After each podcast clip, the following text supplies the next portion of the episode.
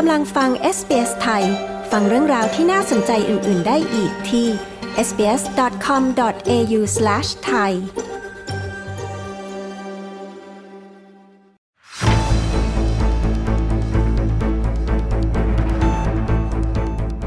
ไทยมีมาตรการอย่างไรหลังพบผู้ติดเชื้อฝีดาดลิง รายแรกในประเทศ สถานการณ์โควิดในไทยตอนนี้กลับมาพบผู้ป่วยหนักและผู้เสียชีวิตเพิ่มสูงอีกครั้ง ร้อมด้วยท่าทีของไทยต่อเรื่องที่เมียนมาสั่งประหารนักโทษการเมือง ติดตามประเด็นเหล่านี้ทั้งหมดได้จากคุณยศวัตรพงประพาสผู้สื่อข่าวพิเศษของ SBS ไทย ประจำประเทศไทยค่ะ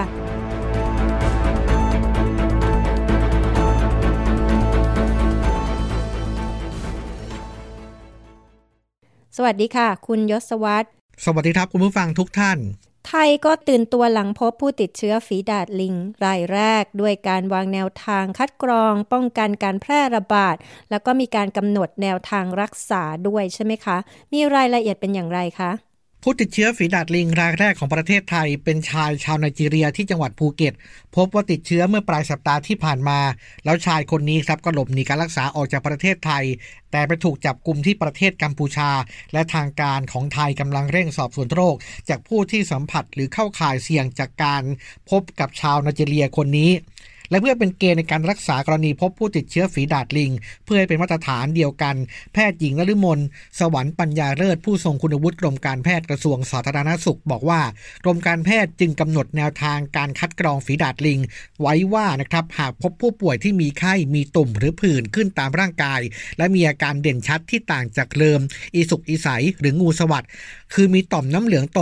และหากมีประวัติการเดินทางจากต่างประเทศ ให้กักกันโรคทันที รวมทั้งสังเกตอาการ นอกจากนี้แบ่งกลุ่มผู้ป่วยเป็น 3 กลุ่ม คือผู้ป่วยเข้าข่ายหมายถึงมีอาการเข้าได้กับโรคฝีดาดลิง มีประวัติใกล้ชิดกับผู้ป่วยยืนยัน ส่วนผู้ป่วยสงสัยคือคนที่อยู่ระหว่างรอผลการตรวจโรค และผู้ป่วยยืนยันคือผลจากห้องปฏิบัติการพบว่าติดเชื้อ ส่วนแนวทางรักษานั้น เนื่องจากองค์ความรู้ด้านการป้องกันและยารักษายังมีจำกัด จึงแนะนำให้แอดมิดทุกคน เพื่อที่จะเป็นการลดโอกาสในการแพร่กระจายโรค และเพื่อติดตามอาการ โดยให้รักษาแบบประคับประคองตามอาการ ระยะเวลากักตัวจนสะเก็ดแผลแห้งประมาณ 14-21 วัน ซึ่งอาการของโรคฝีดาดลิงนั้นจะมีไข้ปวดเมื่อยศีรษะ และก็ปวดเมื่อยตามร่างกาย ปวดหลังต่อมน้ำเหลืองโต นายแพทย์สุภกิจสิริลักษณ์อธิบดีกรมวิทยาศาสตร์การแพทย์กล่าวว่าขณะนี้ ได้มีการนำตัวอย่างเชื้อที่เก็บจากแผลของผู้ติดเชื้อรายแรกในประเทศไทย มาทำการเพาะเชื้อเพิ่มปริมาณ ก่อนนำไปทดสอบกับภูมิคุ้มกันของคนไทย ที่เคยปลูกฝีดาดไปก่อนหน้านี้ ว่าสามารถป้องกันหรือว่าทำลายเชื้อฝีดาดลิงได้หรือไม่ เบื้องต้นนะครับ พบว่าเชื้อไม่ค่อยขึ้น หรือว่าขึ้นช้า แต่ว่าจะต้องรอเวลาอีกสักระยะหนึ่ง ทั้งนี้กรมวิทยาศาสตร์การแพทย์จัดทำประกาศ เสนอให้รัฐมนตรีว่าการกระทรวงสาธารณสุขลงนามปลดล็อกให้ห้องแลบระดับ 2 หรือแลบทั่วไปสามารถตรวจหาเชื้อฝีดาดลิงได้ เพื่อให้ตรวจได้มากขึ้น โดยหากจะตรวจฝีดาดลิง ต้องมาทดสอบความสามารถในการดำเนินการจากกรมวิทยาศาสตร์ เพื่อให้การรับรองก่อนขณะที่สถานการณ์โควิด ตอนนี้ก็กลับมาพบผู้ป่วยอาการหนักและผู้เสียชีวิตเพิ่มอีกครั้ง รัฐบาลไทยวางมาตรการอย่างไรคะ ข้อมูลจากกรมวิทยาศาสตร์การแพทย์พบสายพันธุ์โควิด ในประเทศไทยขณะนี้ราว 70%เป็นสายพันธุ์ BA.4 และ BA.5 ซึ่งแพร่เชื้อเร็วกว่าสายพันธุ์ BA.2 สอดคล้องกับสถานการณ์ที่มีคนป่วยติดเชื้อมากขึ้น ศาสตราจารย์นายแพทย์ประสิทธิ์วัฒนาภาคณะบดีคณะแพทยศาสตร์ ศิริราชพยาบาล มหาวิทยาลัยมหิดลกล่าวว่า กลุ่มผู้ที่มีอาการหนักและเสียชีวิตทั้งหมดยังเป็นกลุ่มเสี่ยง คือผู้สูงอายุ กับฉีดวัคซีนไม่ครบ ข้อมูลตอนนี้จะเห็นว่า 3 เข็มลดการติดเชื้อไม่ได้มาก แต่ยังลดความรุนแรงของโรคได้ แต่หากต้องการลดการติดเชื้อต้องฉีด 4 เข็มขึ้นไป โดยเฉพาะคนที่มีปัจจัยเสี่ยง คนที่ฉีด 3 เข็มตอนนี้เชื่อว่าภูมิคุ้มกันจากสายพันธุ์ BA.4 และ BA.5 ที่ครองพื้นที่ส่วนใหญ่ในประเทศขณะนี้ พบว่าภูมิต้านทานต่อการติดเชื้อจากการฉีดวัคซีนลดลงประมาณ 1 ใน 3 ขณะที่นายธนกรวังบุญคงชนะโฆษกประจำสำนักนาายกรัฐมนตรีเปิดเผยว่า นายกรัฐมนตรีรับทราบรายงานสถานการณ์โควิด -19 พบยอดผู้เสียชีวิตและผู้ป่วยปอดอักเสบ เพิ่มสูงขึ้นในช่วง 3 วันที่ผ่านมา จึงขอความร่วมมือประชาชนเข้ารับการฉีดวัคซีนตามที่ทางกระทรวงสาธารณสุขกำหนด มันสังเกตอาการของตนเองและคนในครอบครัวอย่างใกล้ชิด หากพบมีอาการน่าสงสัยให้เข้าไปพบแพทย์โดยเร็วลดอัตราการเสียชีวิต และการเจ็บป่วยรุนแรง ขณะที่ภูมิคุ้มกันสำเร็จรูปหรือว่าที่เรียกว่านะครับรอง Action Antibody LAAB ป้องกันโควิด -19 รถแรก 7,000 โดสถึงประเทศไทยแล้วจะใช้สำหรับคนที่ฉีดวัคซีนไม่ได้ เช่นมีภูมิคุ้มกันบกพร่อง หรือฉีดวัคซีนแล้วภูมิคุ้มกันไม่ขึ้น โดยมีการนำร่องฉีดให้กับผู้ป่วยโรคไตเรื้อรัง 3 คน ที่สถาบันบำราศนราดูนเมื่อวานนี้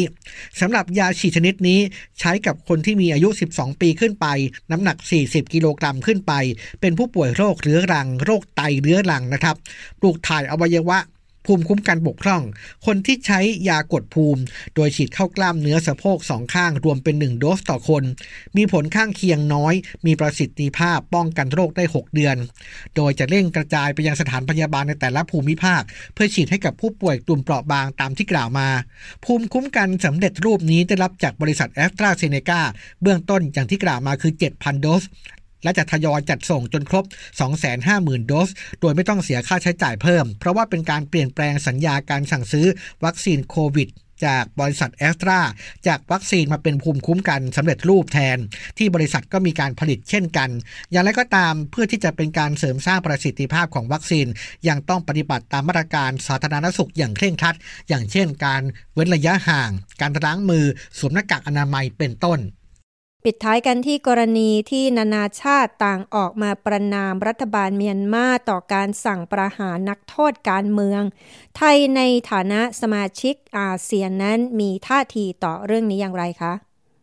มีท่าทีออกมาจากกระทรวงการต่างประเทศของไทย โดยนายธานีแสงทัดอธิบดีกรมสารนิเทศ และโฆษกกระทรวงการต่างประเทศกล่าวว่าเราเสียใจอย่างยิ่ง ต่อการสูญเสียสี่ชีวิต ซึ่งสร้างความวุ่นวายใจที่มากขึ้นต่อปัญหาในเมียนมา ทั้งยังมีความกังวลอย่างมากต่อเหตุการณ์ใด ๆ ที่อาจขัดขวางหนทาง สู่สันติภาพในเมียนมา ซึ่งการใช้กำลังและความรุนแรงไม่สามารถแก้ไขปัญหาความเห็นต่างทางการเมืองได้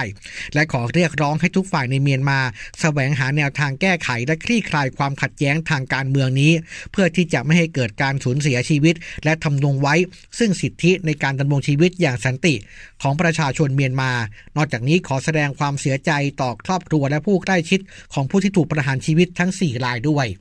ในขณะท่าทีของฝ่ายการเมืองในประเทศไทยนายพิธาริมเจริญรัตหัวหน้าพักก้าวไกลแถลงการขอร่วมกับประชาคมโลกในการประนามการกระทำอย่างนี้ ซึ่งเรียกว่ารุนแรงที่สุด และขอเรียกร้องให้รัฐบาลไทย ส่งสัญญาณที่เข้มแข็งและชัดเจนต่อเผด็จการทหารเมียนมา ว่าการเข็นฆ่าผู้คนอย่างไร้เหตุผล เป็นสิ่งที่ยอมรับไม่ได้ พร้อมกับเรียกร้องให้คืนอำนาจกลับสู่ประชาชนโดยเร็ว ผ่านการเลือกตั้งที่เป็นบริสุทธิ์ยุติธรรม เนื่องจากเมียนมาที่เป็นประชาธิปไตย ที่มั่งคั่ง จะเป็นประโยชน์ไม่เพียงต่อประเทศไทย แต่ต่อประชาคมโลกในภาพรวมด้วย ขณะที่พรรคเพื่อไทยออกถแถลงการ ส่งกำลังใจถึงประชาชนเมียนมาต่อการสูญเสีย รวมถึงขอเป็นอีกหนึ่งเสียง ที่คัดค้านการกระทำนี้ โดยแสดงจุดยืนเรื่องของการมีสิทธิ์อันชอบธรรมของประชาชน ในการเรียกร้องประชาธิปไตย ซึ่งรวมไปถึงสิทธิของประชาชน ในการพึงได้รับ การคุ้มครองตามกฎหมาย โดยเฉพาะสิทธิในการประกันตัวไม่ว่าในประเทศใด รวมทั้งในประเทศไทยชยาภาสินทุพไพรรองโฆษกพรรคเพื่อไทย เรียกร้องให้ทางการไทยควรจะแสดงท่าทีต่อต้าน หรือประนามการกระทำที่รุนแรงดังกล่าว เพราะว่าเสถียรภาพทางการเมืองของเมียนมาย่อมหมายถึงความมั่นคงของประเทศสมาชิกอาเซียนด้วย ยศวัตรพงประพาสรายงานข่าวสำหรับ SBS ไทย จากกรุงเทพมหานคร